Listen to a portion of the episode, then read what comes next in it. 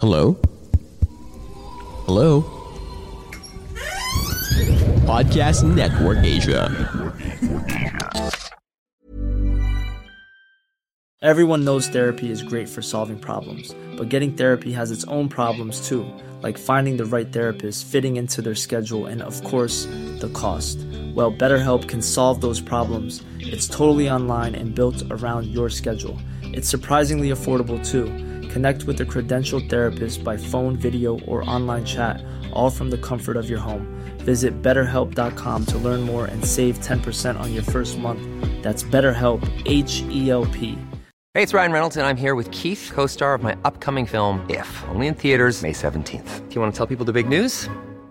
All right, I'll do it. Sign up now and you'll get unlimited for $15 a month in six months of Paramount Plus Essential Plan on us. Mintmobile.com slash switch. Upfront payment of $45 equivalent to $15 per month. Unlimited over 40 gigabytes per month. Face lower speeds. Videos at 480p. Active Mint customers by 531.24 get six months of Paramount Plus Essential Plan. Auto renews after six months. Offer ends May 31st, 2024. Separate Paramount Plus registration required. Terms and conditions apply if rated PG.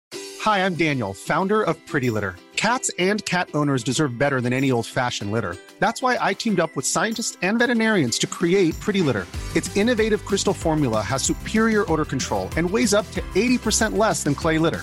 Pretty Litter even monitors health by changing colors to help detect early signs of potential illness. It's the world's smartest kitty litter.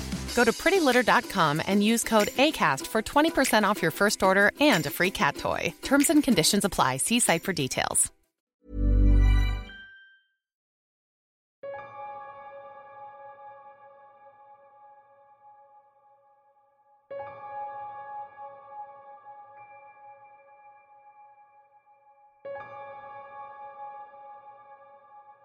Hello po, Boss Kira. Isa po ako sa bago niyong subscriber.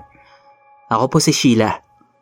Ngayong March 2023 ko lang na-discover ang podcast niyo sa Spotify. Gabi-gabi habang nagtatrabaho ako nakikinig. Work from home at night shift kasi ang trabaho ko. So ang pakikinig sa inyo ang pampagising ko. Mahilig ako sa horror, kaya nagustuhan ko talagang makinig sa'yo. Palagay ko, Gustong gusto rin ako ng kababalaghan kasi simula bata pa ako, marami na akong nararanasan na katatakutan. Gusto kong i-share ang kwento sa inyo at sa mga susunod pang pagkakataon. Medyo marami kasi, kaya unahin ko na muna yung experience ko noong 90s. Itong kwento ko ay pinamagatang Ang Bantay. Noong bata pa ako, nakatira kami sa loob ng isang steel company sa Bayesa, Quezon City. Isang assistant plant manager ang tatay ko roon. Masagana ang buhay namin doon kasi walang gastusin bukod sa pagbili ng grocery. Kapag brown out, may generator kaya hindi kami nawawalan ng kuryente. Yun nga lang, walang bakuran at tanging mga alikabok at bakalan ng aming palaruan. Sabi nila, Maraming multo doon na siya namang nagsisilbing bantay sa pabrika. Madalas silang magparamdam. Nariyan na yung nambabatok ng mga nakakatulog na tauhan. O di kaya naman, eh nagbubukas sara ng shower at lockers sa locker room nila. May mga pagkakataon pa na sila na mismo ang nagpapaandar ng mga makina at forklift. Kahit kami ng aking pamilya, eh hindi nakaligtas dito sa pagpaparamdam ng mga bantay ng pabrika. May mga araw na naiiwan akong mag-isa sa bahay. Pero ang pakiramdam ko, eh hindi ako nag-iisa. Minsan maririnig ko na lang na may naguusog ng upuan sa tukador ni mama doon sa ikalawang palapag ng aming bahay. Tanghaling tapat noon, kaya nagtatapang-tapangan ako at nilalakasan ko na lang ang volume ng TV. O di kaya naman, eh kumakanta ako ng malakas. Ang nakakatakot na nangyari ay noong minsang naglalaro kami sa sala ng mga kapatid ko. Nang makita kong lumabas ng banyo si mama at umakyat sa hagdan ng nakatuwalya lang. Tinawag ko si mama pero tumitig lang siya sa akin ng blanco. Ang weird noon para sa akin kasi palangiti at masiyahin yung mama ko Malabong hindi niya ako papansinin basta-basta. Naisipan kong sundan siya sa taas. Pero pag akyat ko, Wala si mama. Gulong-gulo ako noon. Sa pagbaba ko ng hagdan, nagulat ako kasi nakasalubong ko si mama.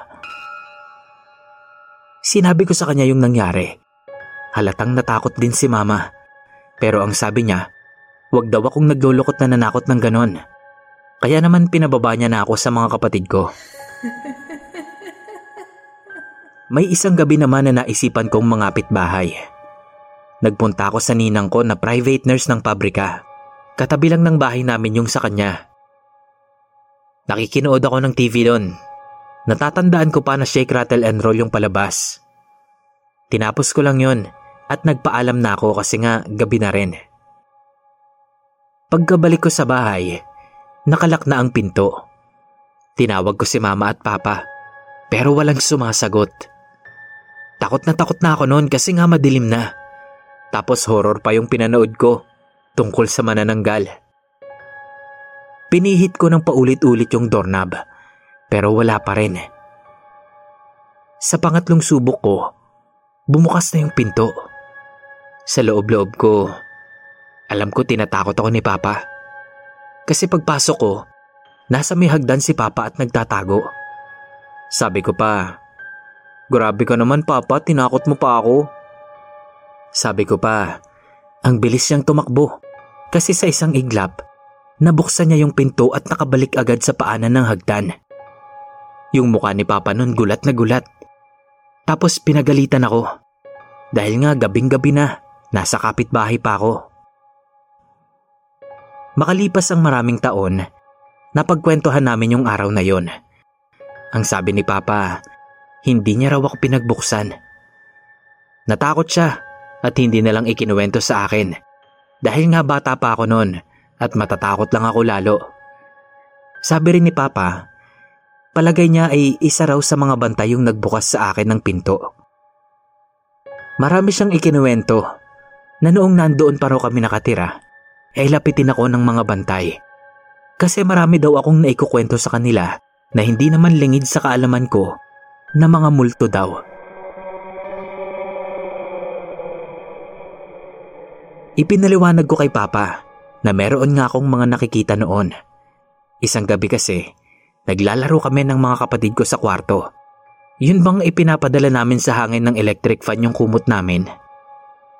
Nasa bandang ulunan namin noon yung electric fan habang nakahiga naman kami at hawak-hawak yung kumot. Itinataas din namin yung mga paa naming pantukod para hindi sumayad sa amin yung kumot. Tuwang-tuwa ang mga kapatid ko kasi nililipad ng hangin yung kumot na parabang flying carpet. Ilang saglit pa Parang may napansin ako sa may paanan namin na may nakatayo. Nakaitim ito pero hindi ko gaanong pinagtuunan ng pansin dahil nga busy ako sa pakikipaglaro. Nung bumagsak yung kumot sa amin, pagtaas namin, malinaw kong nakita ang isang babaeng nakaitim.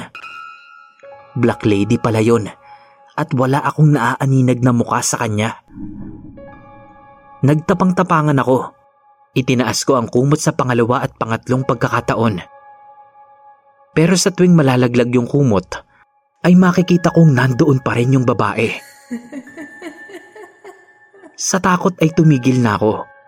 Sinabihan ko yung mga kapatid ko na magsitulog na. Nagtalokbong kami ng kumot. Kahit takot na takot ako noon at gustong gusto ko ng tumakbo, eh hindi ko naman magawang iwan yung mga nakababata kong kapatid. Simula noon, kapag oras na ng tulugan, hindi na kami naglalaro. Baka kasi makita ko ulit yung Black Lady.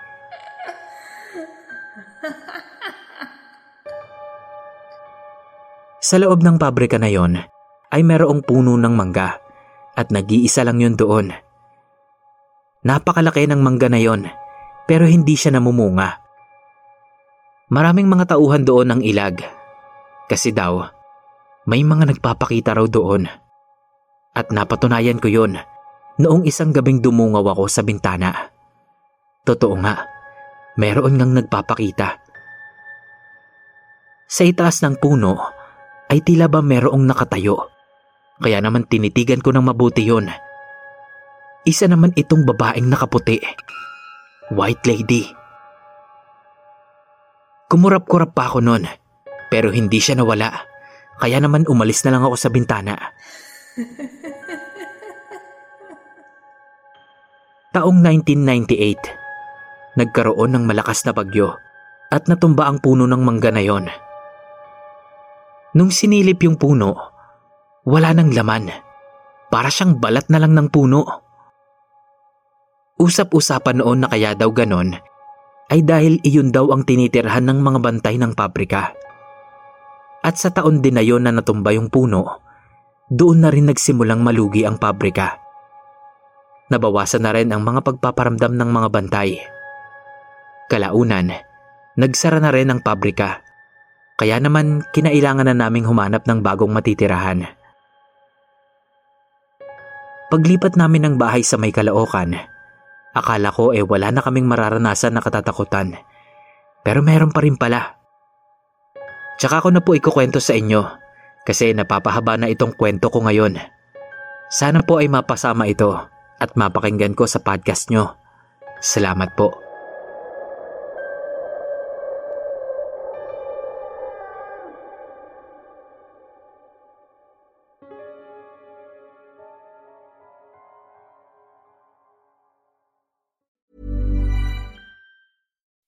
When you make decisions for your company, you look for the no brainers. If you have a lot of mailing to do, stamps.com is the ultimate no brainer. Use the stamps.com mobile app to mail everything you need to keep your business running with up to 89% off USPS and UPS. Make the same no brainer decision as over 1 million other businesses with stamps.com. Use code PROGRAM for a special offer. That's stamps.com code PROGRAM.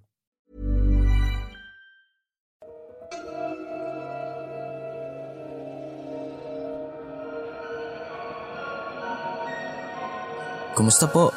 Maraming salamat po sa pakikinig nyo sa ating kwento. Kung nagustuhan nyo po ito, please like and share. I-comment nyo na rin po ang inyong mga suggestions at reactions kung meron man. At kung gusto nyo pa pong makarinig ng mga ganitong kwento, mag-subscribe na po kayo at pindutin nyo po ang notification bell para lagi po kayong updated sa mga bago nating uploads. Salamat!